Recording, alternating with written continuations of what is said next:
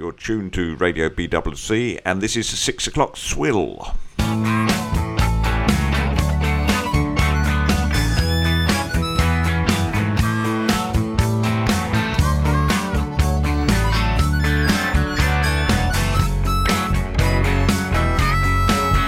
Welcome to the 6 O'Clock Swill, your sparkling guide to national and international news poured straight from the tap with a minimum of froth. Coming up later, tarmac huggers bring London traffic to a standstill, Kamala Harris and the fake school kids scandal, and singer-songwriter and Senate candidate Jacinta Price joins us from Alice Springs. But first... Net zero by 2050, blah, blah, blah. Net zero by 2050, blah, blah, blah, Glasgow, blah, blah, blah. Tim, how's Glasgow shaping up? Well, it's going to be attended by Scott Morrison. He's caved in. He's going to drop by Glasgow, 1 month before winter hits. It's not going to be that nice in Glasgow. I was just saying, in fact, if you're going to find a local population who probably want the world to warm up a bit, I would say that the population around Glasgow, they're probably all pretty solidly behind global warming. Yeah, I would have thought. I don't think they'd mind a bit of warmth, especially around about now. But they'll be enjoying the company of obviously the Prime Minister. Malcolm Turnbull's going, which is just great, and Xi Jinping isn't. So we'll have two senior representatives plus the usual delegation from Australia, which contributes about 1.16% of global warming gases. And the head goon in China, which produces about 27%, the world's largest emitter, isn't going.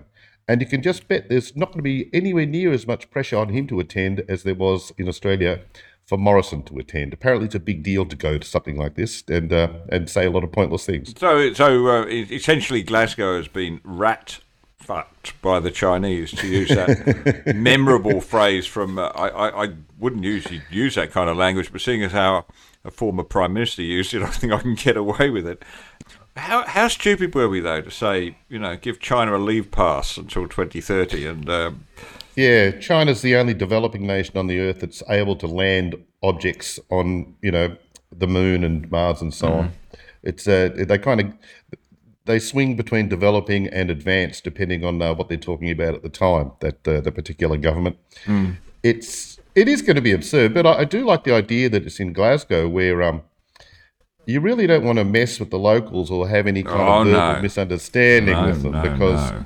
Just I'd advise listeners to look up the Wikipedia page that lists Glasgow's gangs because there are so many of them. It has to be divided up first into regions like northwest, west, east, and so on of Glasgow.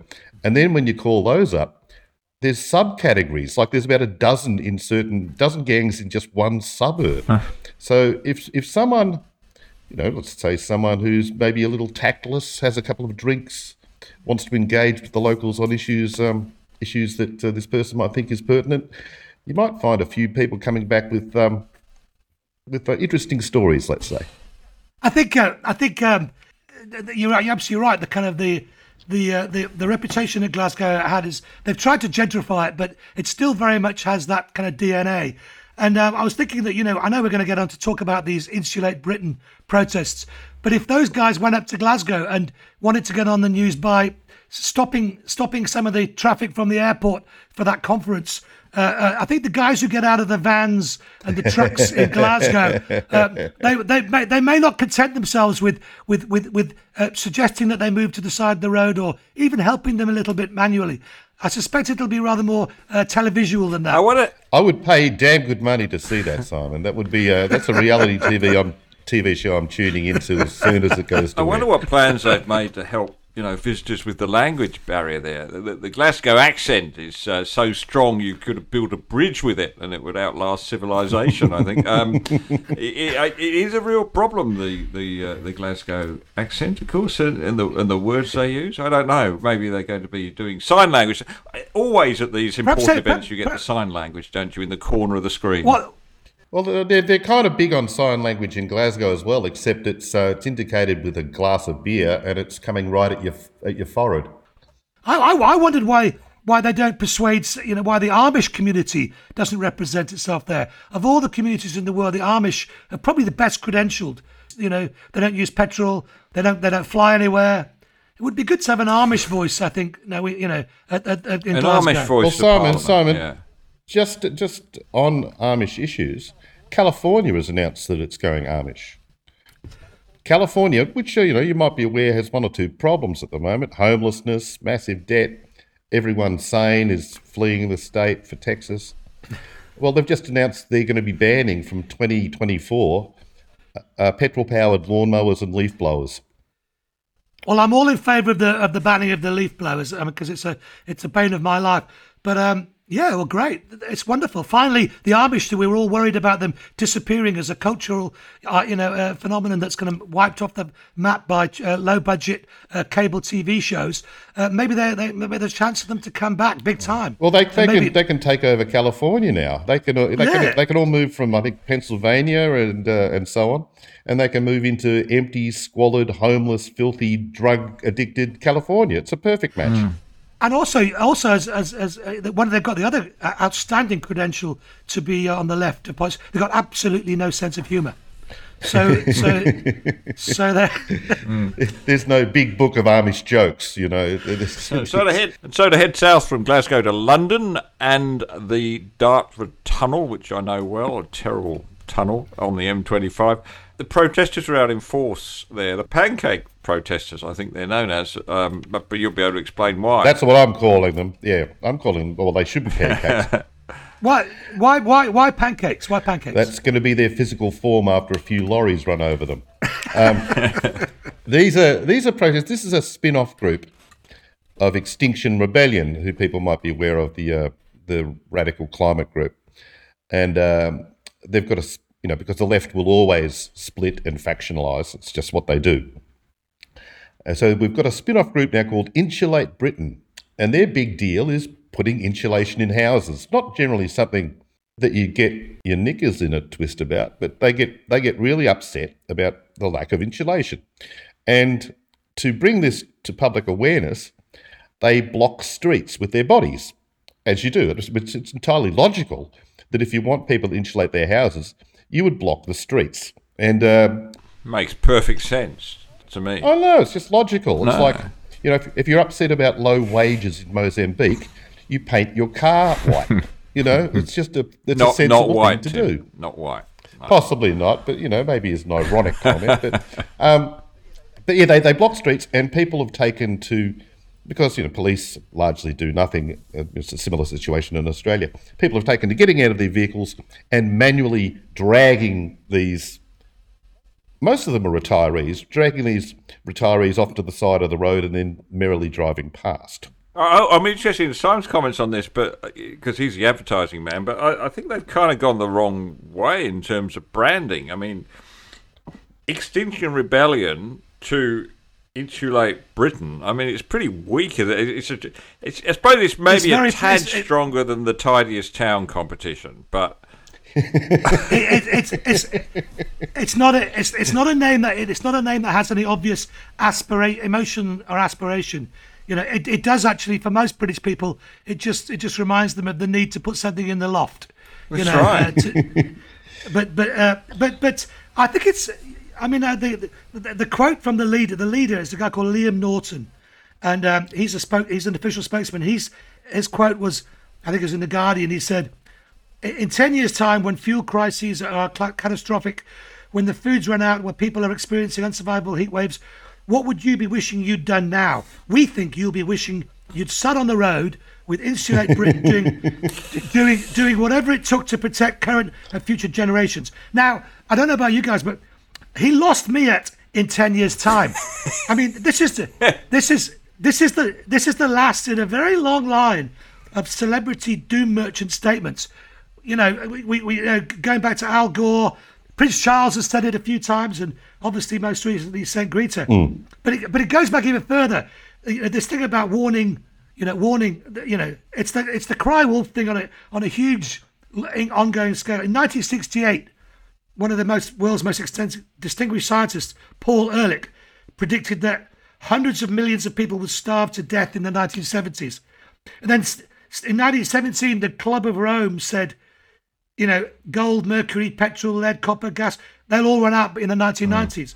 Jimmy Carter said oil and gas will result. None of it happened in the next 10 years. And the big problem these people have got is they set the rapture. They always say they should give it 20 or 30 years. It might have a bit more credibility.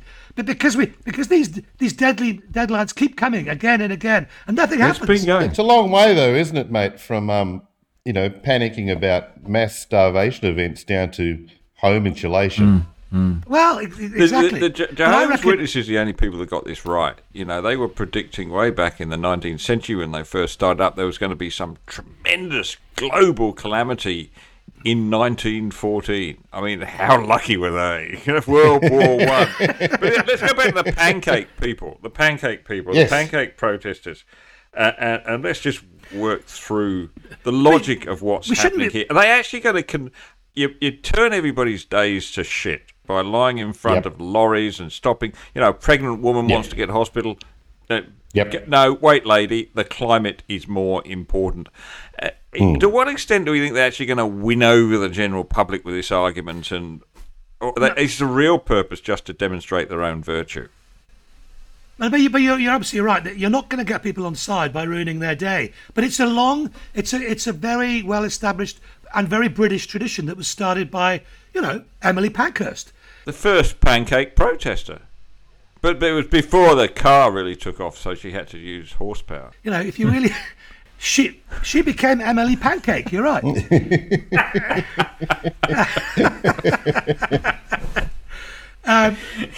But it's but they've got, if they're going to do it though, like we've seen this street thing in the last 20 years. It's gone from the Gilets Jaunes took to the streets, and then now this lot are lying down on them. They've got to go the full Emily Pankhurst, I guess, now to make it really. The next stage will be they're jumping in front of something, jumping in front of the trucks. They could go down the path of there was a chap in New York a few years ago, a climate activist, who became so obsessed and upset by the whole climate issue that he set himself on fire in a park. He burned himself to death. But I thought it was a bit wrong of him to use fossil fuels to do it. It would have taken a bit longer if he tried to kill himself with solar power. He'd still be there, just gently singeing away. No, Tim, it wasn't petrol. It was Grand Marnier. He was the Crêpe Suzette protester. Aren't they going to... Somebody must be doing the math on this right now, working out what's the total CO2 emissions caused by all the delegates coming from wherever they're coming. To what extent is that setting back the cause? Yeah. Every single time people do a calculation on that for these ridiculous festivals, and it's always gigantic, of course. I mean, you've got so many jets coming in, celebrities with their private jets coming in. It's a mass extinction event as well. It's the utter selfishness of this whole pancake protest that gets me. Britain, as we know, is in a fuel crisis. They don't have enough energy. Yep. Kids, adults are being urged to run round the park to keep warm so they don't have to turn the heating up so much. And these people just sit there getting numb toes, numb fingers, and then no doubt go home, turn up the heater and thaw themselves out. An old-style protest would actually move somewhere. They'd actually burn some energy. What's going on here? But they've also it's impoverishing our debate about these issues because when there was a divisive issue and you wanted to remain neutral until you had all the facts, you used to be able to say, well, listen, I'm in the middle of the road on this one. You can't say that anymore when you are literally in the middle of the road. Yes, because being in the middle of the road is now an extreme position. Well, look, in more blah blah blah news. I was interested in reading Green Left Weekly. Action on climate means ending the blah, blah, blah. You've been in newspapers a long time, Tim. Was that a mistake? I mean, was that one of those headlines the subs put up, just while they edit the copy and then don't come back to fix afterwards? Well, obviously they're referencing directly Greta Thunberg's, incredibly articulate speech. But it does read like dummy copy in newspapers, and some of us have worked at newspapers where dummy headlines have accidentally been published. And the terrible thing about when you write a headline that's not intended for publication, you just put it there while you think of something better, is that it always fits perfectly. So if you write headlines with obscenities in them and slurs and insults, they always fit absolutely micro-perfect. But there's a famous unintentional headline that ran in 1980 in the Boston Globe. It was over an editorial about then-President Jimmy Carter. And the headline, again, not intended for publication, but it ran, "More Mush from the Wimp." And... that ran in about 160,000 copies before someone realised what the hell they'd done, and they put some generic headline on it like, you know, President speaks on urgent issue or whatever. But decades later, or maybe 12 years later, the Boston Globe had a story about organisers of the Iditarod dog sled race who had caved in to demands from animal rights activists, and they were able to use that headline again with a slight change. They ran, "More Wimp from the Mush."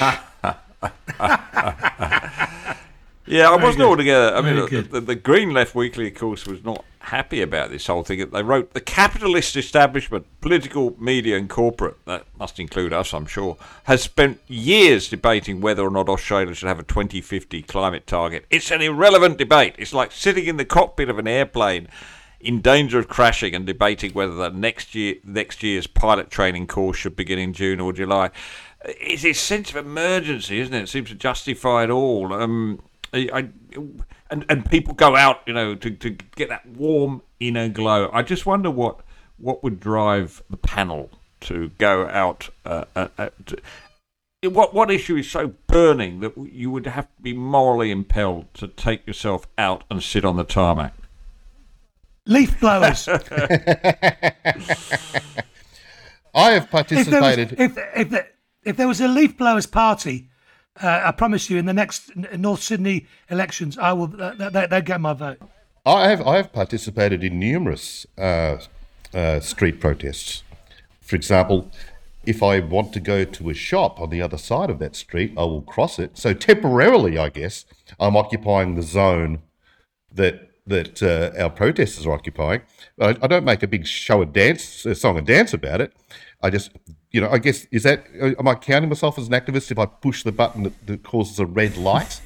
I am. I'm stopping traffic, guys. I really mean, I mean, my cause of getting to that McDonald's is so crucial to me that I will cross the street and, if need be, temporarily halt traffic. You would be entirely justified, Tim, entirely justified. Yeah, line in the sand. All right, well, At some point, someone's going to write a joke that starts with, "Why did the chicken sit down in the middle of the road?" Because it's stupid and now it's dead.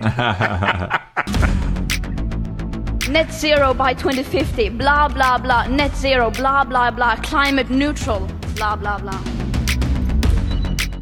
On to Kamala Harris. Now, this was interesting in the week. There was they always want to claim a scandal, don't they? The latest scandal is that Kamala Harris had organised this event to teach people about space, and she put a video together. And they were the big scandal was these were not real school kids; they were actors and actresses. Let's just have a listen to the kids and see, because I'd like to know if anybody would really be taken in by this and think they were in any way real kids. Hi, I'm Emily, and I'm from West Windsor, New Jersey. Hi, I'm Derek, and I'm from St. Louis, Missouri. Hi, my name is Zoriel, and I'm from Lafayette, Louisiana. Hi, my name is Trevor, and I'm from Monterey, California. Hi, I'm Sydney, and I'm from Iowa City, Iowa. Please hold for a transmission from the International Space Station. Look, it's a sort of Brady Bunch on Zoom, isn't it? I mean, look, seriously, did anybody think they were... And does it matter? Because everything is so fake now in the news. Well, she's the queen of fake, Kamala. I mean, is there a more fake laugh anywhere? Has there ever been a more disingenuous laugh than Kamala Harris's? It is appalling. But I like how the kids maintained their extremely high level of excitement, even though they were hearing the most boring things in the world from Kamala Harris. Like at one point, Kamala said, as though she was talking, by the way, to 6-year-olds, these kids are in their teens, and she said, "You're going to see the craters of the moon with your own eyes." And the kids were like, they didn't really get on top of it. They were like, "Wow." But who can't see the craters on the moon? You just look at the damn thing. Ever since people invented eyeballs, we've been able to see the craters on the moon. It's a good point about the eyeballs. I mean, has anybody ever seen anything except through their own eyes? But yeah, I mean, you're right. They're excited. I mean, at least back in our day, we had the moon landing. At least the moon landing was real, we think. Probably. Yeah, well, so they would have us believe, Nick. But this woman seems likely to be the next president of the United States if the dementia continues. It's very scary. But you get a sense that the White House is not keen for that to happen. They have not. She's been deliberate. I reckon she's being deliberately withheld from a lot of events. She made that kind of reluctant final trip to the southern borders. That didn't get there. And didn't really get there properly, and they haven't tried to reprise that with anything. And I'm wondering whether there are other plans afoot, because surely they must have, looked at the ratings and the way she's been. I can't believe she's being well received. In fact, we know she's not being well received by the public. They must have some kind of plan B. I don't know what it is. Well, she wasn't well received in the primaries. She dropped out very early. No, she was on about 3% or something. So she was a very unusual choice as running mate. Absolutely. Oh, did you see Greg Sheridan's piece at the weekend? My good friend Greg Sheridan, who I admire a lot, but he's given to sort of some brazen predictions sometimes. His piece opened with the board statement, "The next president of the United States will be Donald Trump." That's the way he reads it. But then I do recall about 2 days before the 2016 election, he said the next president of the United States will be Hillary Clinton. You can book your house on it. It's hard to call, though. This far out, it's massively hard to call. And so we won't hold him to it. We won't, No, I think it's one of those things where you can throw it out there, and if you're right, you can point to it and say, "Look, I was the first." But if it doesn't happen, you can always say, "Well, come on, it was back in 2021." That's called a Rowan Dean. That's known as the Rowan Dean. I was going to say, it's whatever else it'll achieve, it'll get him an invitation onto Outsiders. Yeah, that's right.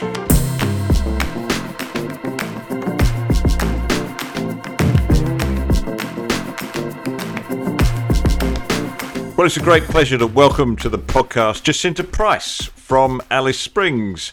Jacinta, welcome to the 6 O'Clock Swill. Thank you very much. It's a pleasure to be here. We are all in favour here of an Aboriginal voice to Parliament. As long as it's Jacinta's. You are standing for the Senate, of course, in the next election. And look, it couldn't be a moment too soon. We need much, much more common sense there, and you will bring plenty, I'm sure. What is the thing we're trying to solve when it comes to Indigenous people? Are we going to do it by having a symbolic thing like a voice to Parliament? Do we do it by putting the Aboriginal flag up on Sydney Harbour Bridge? Or is there something more than that? What do we need to do? What do we got to fix? Well, no, no, and no. Symbolism doesn't work. It doesn't actively address the issues that we're confronted with. The sorts of things we need to be able to do is reduce welfare dependency amongst Indigenous Australians. And I think for me specifically, I want to try to, bring more of the most vulnerable Aboriginal people into the fold and make them part of the fabric of this nation like everybody else, like what was going on in our nation, previous to things like the equal pay decision, the introduction of welfare. If we want to see socialism in action in our nation, you just go to a remote community in the Northern Territory. So some of these communities, I think, need to be opened up, need to be treated like small country towns, if you like. We're governed by the Land Rights Act. That needs to change so that Aboriginal people can create economic opportunities from their own country. Have things like butchers and bakers and mechanics and that sort of thing, and create their own jobs and their own opportunities in communities and get away from welfare dependency. So, you know, there's some of the realistic things that we need to be looking at doing instead of saying, oh, we need a voice to Parliament, which we have voices in Parliament. You know, there are Indigenous voices in Parliament. And if things aren't changing, well, then I guess the parties or the people electing these voices to Parliament need to reassess who they choose to elect into Parliament, because that's how democracy works. It's the one that we have is healthy, but clearly those voices haven't been doing the right thing, hence why we're still faced with what we're faced with. Jacinta, I can't remember who first said this, but it's a great line. It's something along the lines of, take any group of people anywhere on earth from any background at all and put them on welfare for 2.5, 3 generations and they're gone. That's it. And there's no racial component to that kind of dependency at all. No, it's human nature. But just in terms of generations, Jacinta, just some background to yourself. You're from a politically alert family. How did you come to your position as a conservative within your community? Well, it's interesting, isn't it? Because, you know, the racial stereotype is that I should belong to Labor and I should belong to the left because I'm an Aboriginal woman. And in fact, it was... Talk about stereotyping, yeah. Stereotype, and I'm seeing that amongst, you know, the gay and lesbian community as well. My nephew is both Indigenous and conservative and gay. And he says it's easier to come out... A lot of victimisation points there, but they'd be nullified by the fact that he's conservative, wouldn't he? Absolutely, yeah. Exactly. And like he said it's a lot easier to come out as gay these days than it is to be a conservative and a black conservative. So yeah, look, for me and my circumstances and my family's circumstances, I think for quite some time, you know, obviously my mother was a minister in the former Country Liberal Party Giles government, and she felt the reason why she decided to become a conservative, and because prior to that, you know, we as a family were, I guess, default Labor sort of family. Mum's Aboriginal, parents were both teachers. You know, Dad moved to Yuendamu during the 70s and had all these wonderful ideas of how he was going to save the world, and, you know, soon realises that the romanticism of it all wore off and the reality of it set in. And as a family, we've been working ever since the late 90s as cultural educators. We had our own family business, cross-cultural consultancy, and for us it was about creating understanding in workplaces, particularly throughout, you know, regional, remote Northern Territory, anywhere where there was a lot of engagement with Indigenous Australians, particularly Indigenous Australians who were still language speakers and held culture and all that sort of thing. And it was about creating understanding so people could do their jobs properly. And we're always very straight down the line and honest, and a lot of what we talked about was also came from our own personal lives and my parents trying to figure each other out and keep a marriage together and understand, why do you Warrnambool mob do this? And, you know, Mum's mob would be like, well, why do you white fellas behave this way, sort of thing. So it was about creating that understanding. And coming from that background and that level of understanding and knowing that, right, there's some really wonderful things that we can do together to improve our lives, to improve our workplaces, to just get the job done practically, and seeing how, you know, the narrative was being played out in terms of Indigenous issues and how government was handling those issues was always like, no, everyone's getting it terribly wrong. We need to do something about this. And Mum had been, prior to her standing in the Territory election, she'd been appointed as the chairperson of the Indigenous Advisory Committee to the Henderson government. And so it was then Marion Scrimgeour, who was the Deputy Chief Minister at the time, Tiwi woman, who appointed Mum to that position. And Mum very quickly felt quite frustrated because she felt like the government wasn't actually listening to what the committee had to say, and she felt very much like they were a token committee so that the Henderson government could be seen as doing the right thing and be seen, you know, perceived as listening to Indigenous Territorians. And her frustration, she found herself then having conversations, being able to have proper conversations with Conservatives, understanding that you could debate issues. You might not agree on everything, but you had that space to be able to discuss those issues. And the Country Liberal Party approached her to see if she wanted to nominate for pre-selection, and she grabbed the opportunity with both hands.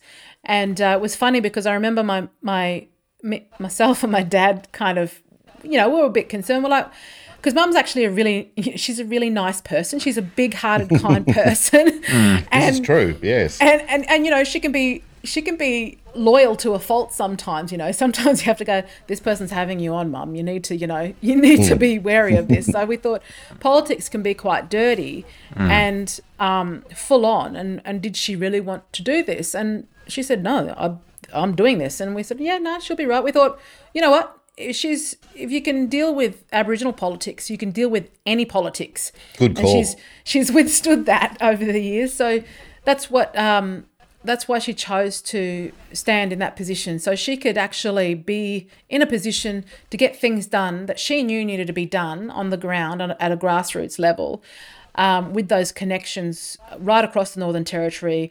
Because, you know, you're related to everybody in the Northern Territory when you're an Aboriginal person, no matter what language group you come from. You've got family everywhere. And so that's what sort of pushed our family to become quite staunch Conservatives now. And for me, I was always very much known for being a vocal individual, online, publicly. I've had a career and being on stage, artistically, musically, and all those sorts of things. So not shy from being in front of an audience, but I was encouraged to stand for the council elections there was a by-election in 2015. And given I had been quite vocal about a lot of the issues we face on social media, I said, yeah, all right, I'll give it a go. And the wonderful thing was Mum was the Minister for Local Government at the time. So I was sworn in by my own mother onto council. Cool. And, and I guess everything else is history. It's just been a natural progression to head for federal parliament, to really, that's where I really want to make a difference, because I feel like, the crux of it all for me is to create that understanding, is to continue to do that work, because we can't begin to address these issues if there's not some level of real understanding as to what they're all about. Yeah. Yeah, you mentioned your show business career there, and I didn't want to bring it up, but you did. Yeah. Tell us about Yamba's Playtime and Yamba the Honey Ant. So... yeah, well, I guess back in, this was 2010, I think, 2009, I started working for, at the time I was a single mum, I was also studying, and I had, I'd been approached to apply to be the television host for the TV program Yamba's Playtime on Impaja Television. And given that, you know, I've been a singer-songwriter for many years, it felt natural to go into a job that certainly I had. My kids were young at the time, so that age group of kids I could get along with quite well, and to script write and to perform songs and be part of something creative and fun and educational, as well as provide, healthy living messages to particularly, for all kids. But, Yamba is seen as a bit of a celebrity amongst young Indigenous kids in remote communities. So I loved that role, and I was there for quite some time. I think I was there for about was 7 years before I started my own production company and took Yamba with me. We had a Jerry Maguire moment where I was like, "Show me," Yamba's like, "Show me the money." I'm like, "Come on, Yamba, let's get out of here and start our own production company."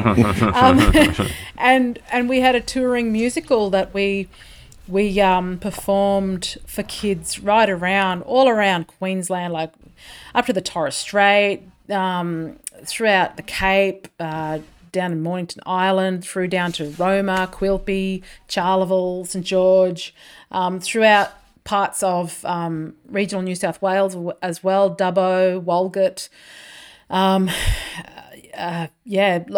everywhere, and also South Australia and the Territory. So that was they were fun times. They were fun times. Well, if being able to perform. And if anybody wants to know how fun they are, you just have to Google Yamba and Jacinta Price, and up it'll come.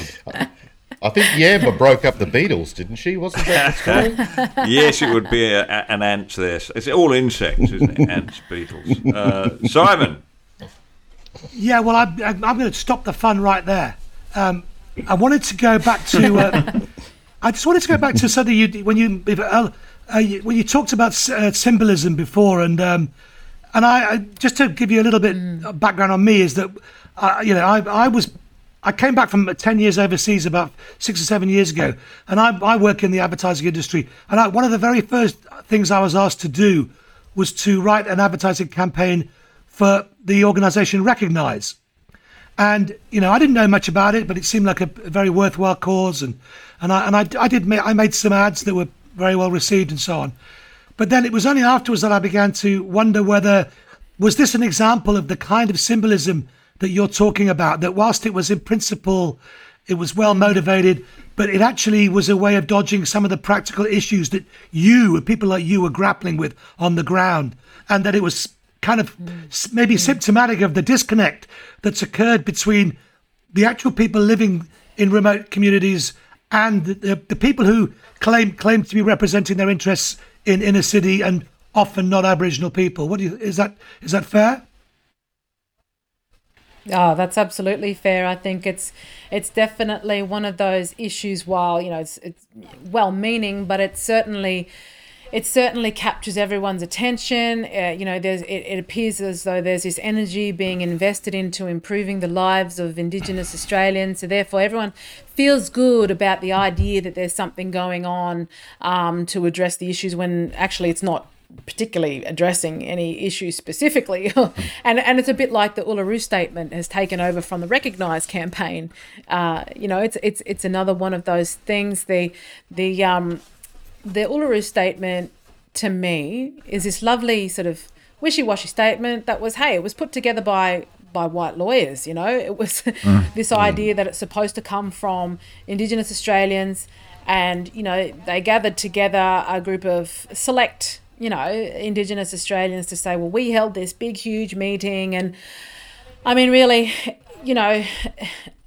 The idea is that you can come up with these grand acts of symbolism and that they're supported by Indigenous Australians. Well, really, they're not elected individuals. They're not elected, and I'm consistently being told that I don't represent all Indigenous Australians, and I'm saying, well, I don't purport to represent all Indigenous Australians, but neither should anybody else, and neither should one white person stand up and say they're talking for the whole of white Australia. Like, it's just a ridiculous notion. Oh, Simon does that all the time.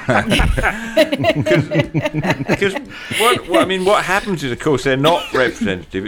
It's the noisy voices, and it seems to me it's no different from the political divide in the rest of the country on almost everything. It's a division between the articulate, noisy ones who've gone to university and have got all sorts of fancy ideas and then ordinary practical people with a common sense point of view who just get on with their lives. And it seems to me that's what's happened, that those, the forgotten people, if you like, the forgotten Indigenous people have been drowned out by some quite fortunate and quite intelligent Aboriginal people who had the benefit of going to university and live in North Melbourne. That's it, isn't it? Am I oversimplifying? That's right. No, that's certainly the case, and And that's another big reason why myself and my mother wanted to push, because we could see how, as I mentioned earlier, the narrative is controlled by the elite of Aboriginal Australia, and those, who have come from, like the stolen generation, which is the story that we've not heard the entire story of the stolen generation, but many members of the stolen generation have become some of the most successful Indigenous Australians in the nation. They hold the high-ranking positions in Aboriginal organisations, and they control the narrative when it comes to Indigenous issues. So for those who weren't part of the stolen generation, are those who still have their language, who still, live by some traditional culture, but they are amongst the most marginalised Australian people, and their voices are never heard. And it's difficult for media to talk to them because of the fact that English is a third language to them, and they're not media savvy. They don't know how to take advantage of the media to get their voices heard. So they're the reasons why myself and my mother chose to stand up. I mean, my mother's very lucky in that she was of the generation, that last generation, that had an education because of the influence of the missionaries. And although English was a third, fourth language to her, she had a good enough education that she could become a minister of the Crown. But there are so many Indigenous Australians who are nothing but Indigenous, going about just surviving, and they are left out quite often because it's those who are descendants of, who want to control the narrative and who want to have the spotlight and who want to push identity politics and all those issues. Yeah, so true.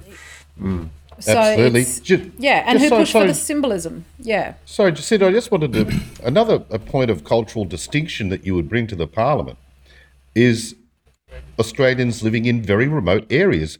A lot of people who live on the coasts, any of the coastal cities, big towns, have very little idea of just how distinct and different the territory is, Alice Springs in particular. I mean, I've been there a couple of times. I love it. I saw the Warrumpy Band, which was great. But it's an unusual place when a car with 200,000 kilometres on it is considered low mileage. Yeah, that's right. That's exactly right. And those are the sorts of things that those who hold the narrative don't want us to recognise. Yes. Are those vast differences? Is that, for many of those who are of Indigenous descent, they can a lot of the time be, hardly distinguishable from the next Australian, in their neighbourhood that walks beside them.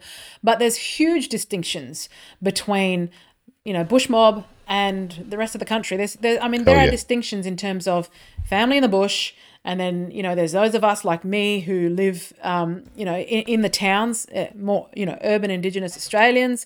And then of course, there are those who live in cities and, like I said, are not different at all linguistically, culturally from, their neighbour who's non-Indigenous. And I think that's where we go wrong in this country. That's where, particularly when, in the census, a box can be ticked and funding is allocated and distributed based on whoever's ticking a box, which skews that need for funding. And I believe that when it comes to addressing Indigenous disadvantage, that there's either one of two things we need to do. One, we need to support those who are actually in need, not those like myself and my kids who who can have opportunities thrown at my kids can have opportunities thrown at them because they have me as their mum and they have an Indigenous grandmother, but they're all right. They don't need that extra support.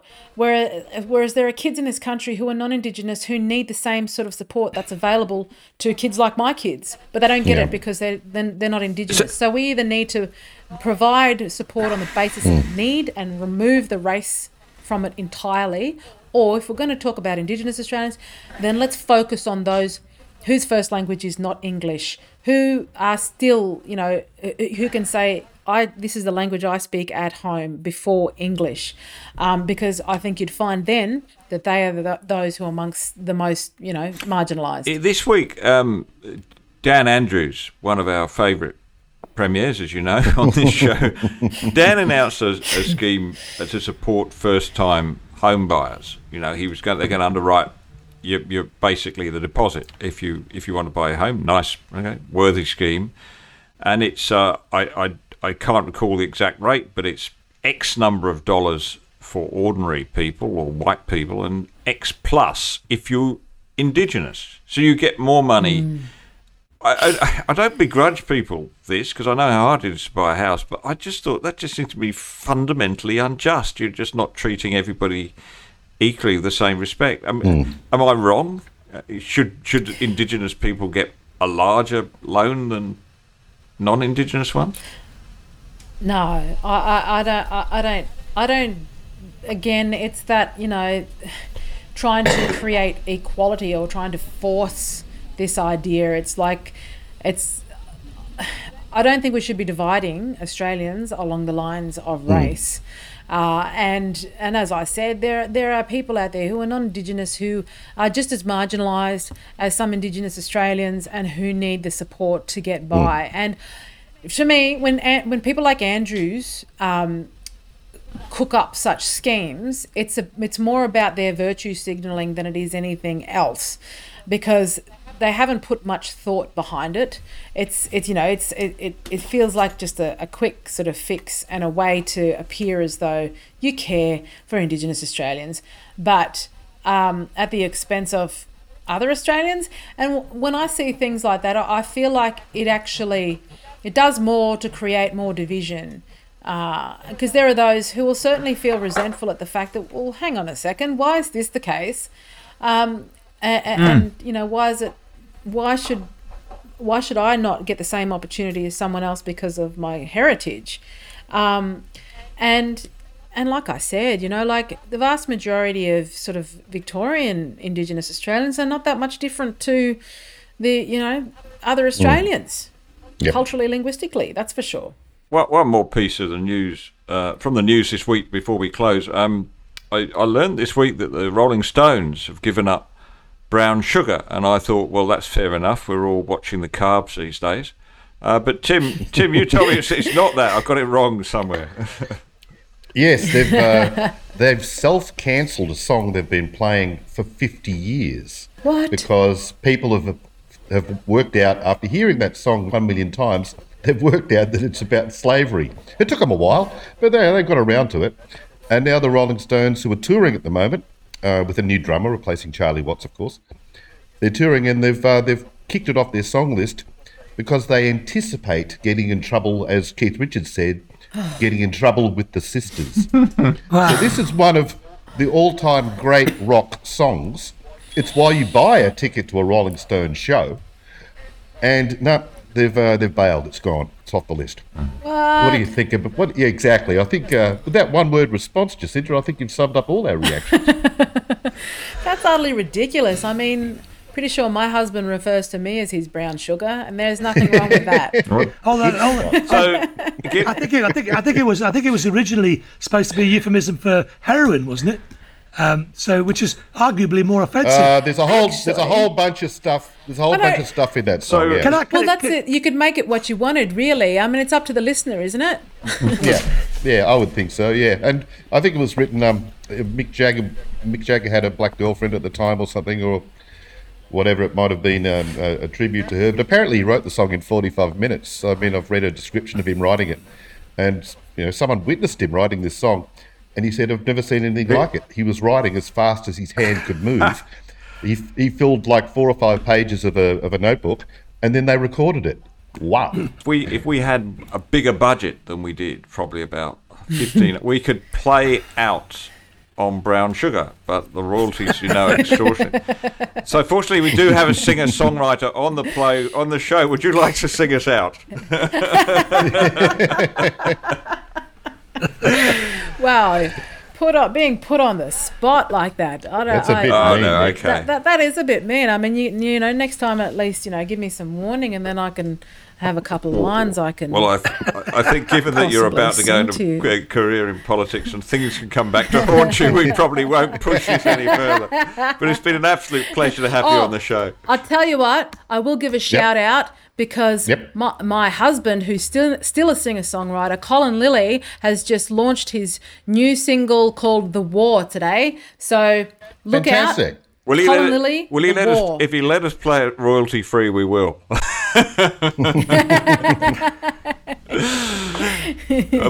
the best to Colin with that, and it's great to have you on, Jacinta. I hope we can somehow persuade you to come back on at some future moment. I reckon you might have to twist my arm. Thank you.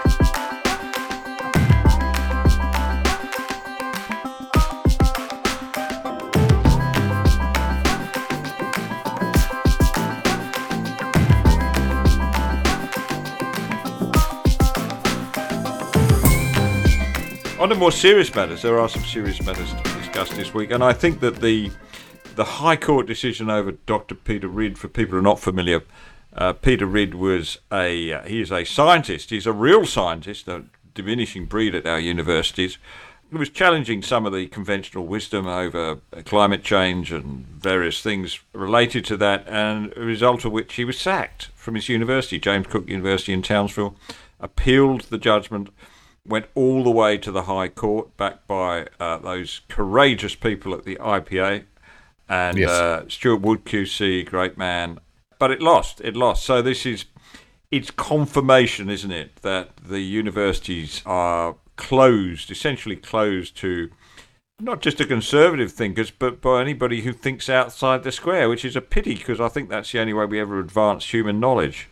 Absolutely. Well, I mean, the judgment was actually kind of curiously ambivalent because, yes, they found against him, the court found against him, but at the same time they made it clear in their judgment that they made noises about protecting his right to free speech and so on, and so they made it quite clear it's a technicality, which I suppose some conservatives would take heart from. Well, there was a lot of sort of side issues involving, you know, some sort of requirement that he maintain a collegiate sort of correspondence with his academic fellows and so on, which I didn't get why that was so crucial at any level of the case. Mm. But I tried to capture that ambivalence in this week's limerick. Okay. And I didn't want to be judgmental. I just wanted to be an observational one. Peter Ridd is a much maligned dude who, when fired, unsuccessfully sued. All the stuff that he taught may be true, said the court, but the way that he taught it was rude. Very good, sir. I think that's the best of the month. The best of the month so far. But look, here's the question before we move on, a serious question here. So universities seem to want to shut their doors to conservative thinkers. Should we care? I mean, the universities are the business model is broken. You know, they're neither good business managers nor, you know, reliable curators of human knowledge. They've dumbed down. They made these horrible viruses in the lab, like critical race theory, and they've escaped from the lab and they were all infecting the whole community. Wouldn't it be best just sealing off the whole place and starting again? Well, look, it's a bit like if you ever listen to that kind of very outspoken conservative in the UK, Peter Hitchens.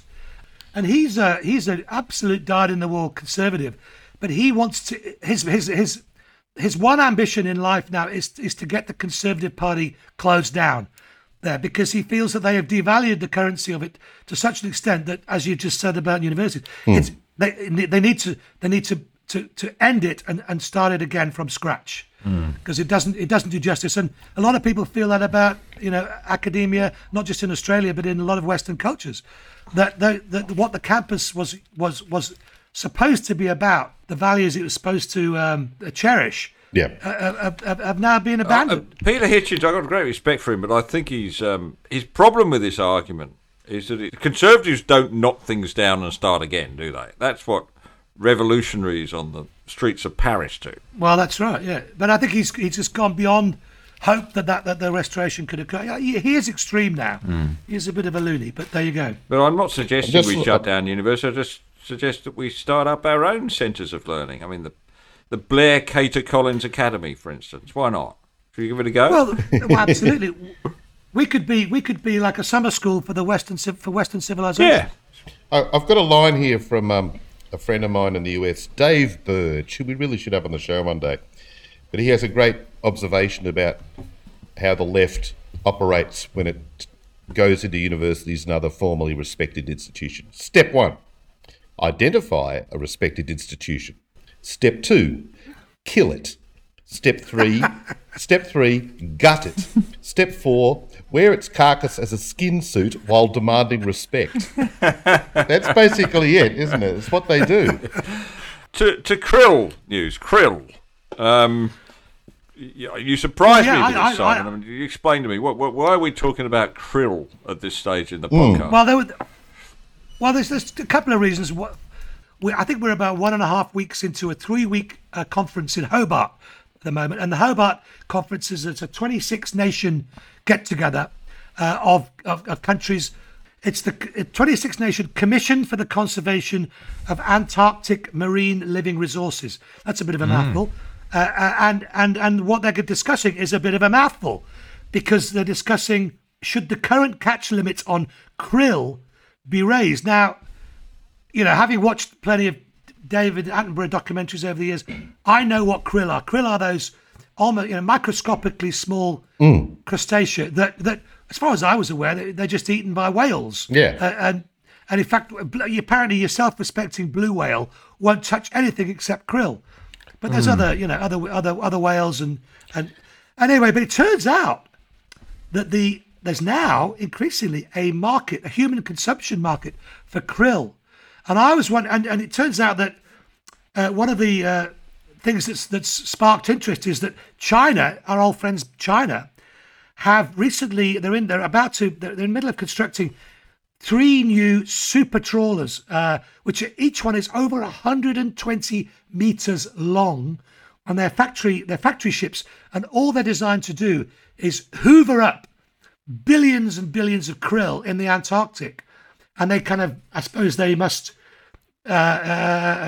strain it like the way a blue whale does. Yeah, the krill is no longer just for animal feed and things. I think it's going to be a superfood of the future. It's high in protein, low in fat, relatively clean. Well, what are the whales meant to eat then? If we're taking all their krill, well, who cares? I mean, they're all a little bit porky, aren't they? The whales. I mean, I think they could do with it. That'll lower the oceans. But maybe it's because nations like China and Japan, they can no longer harvest whales wholesale. So let's harvest what the whales eat. Well, what's the measure of a krill dish, though? Well, funny you should say that. You typically eat a dozen oysters, for example. What's the krill equivalent?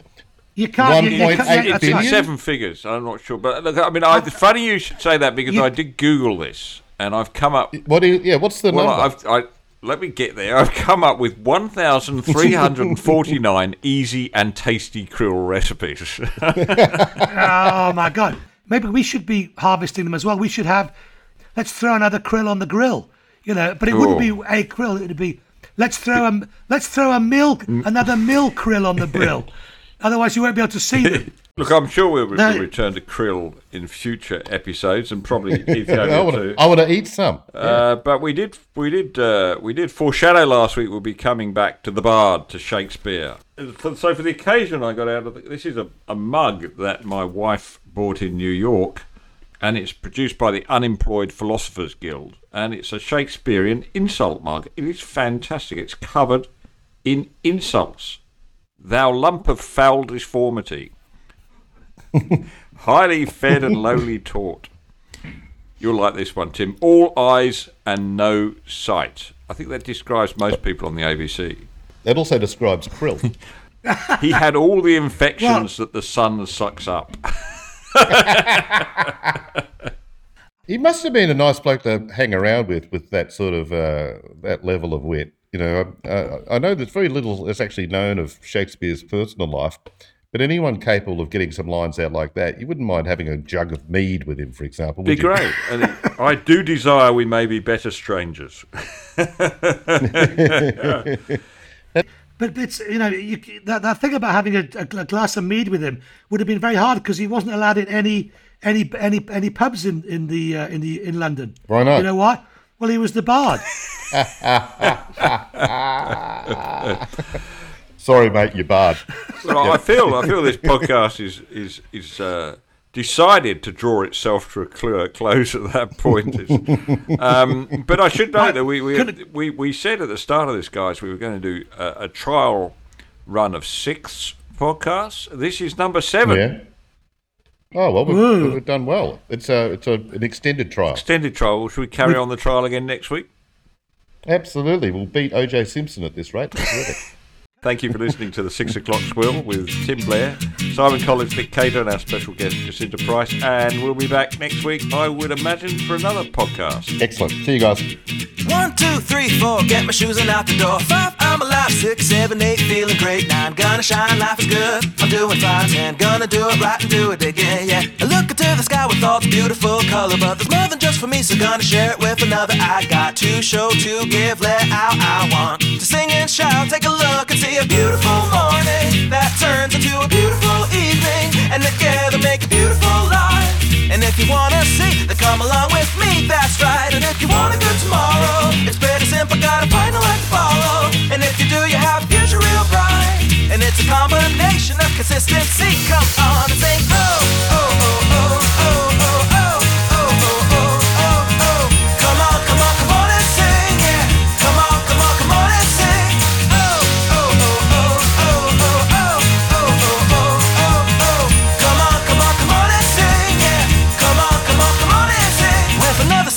It's a brand new day, so gonna make a little list to keep the worries away. I gotta dance just a little bit, move to be free. Keep my head up, don't forget to be me. Like I won $1 million, like I hit the pay dirt. Gonna smile from ear to ear, the kind that makes your face hurt. And we'll laugh, jump, sing loud, not afraid to shout about being happy, living it out. Take a look and see a beautiful morning that turns into a beautiful evening, and together make a beautiful life.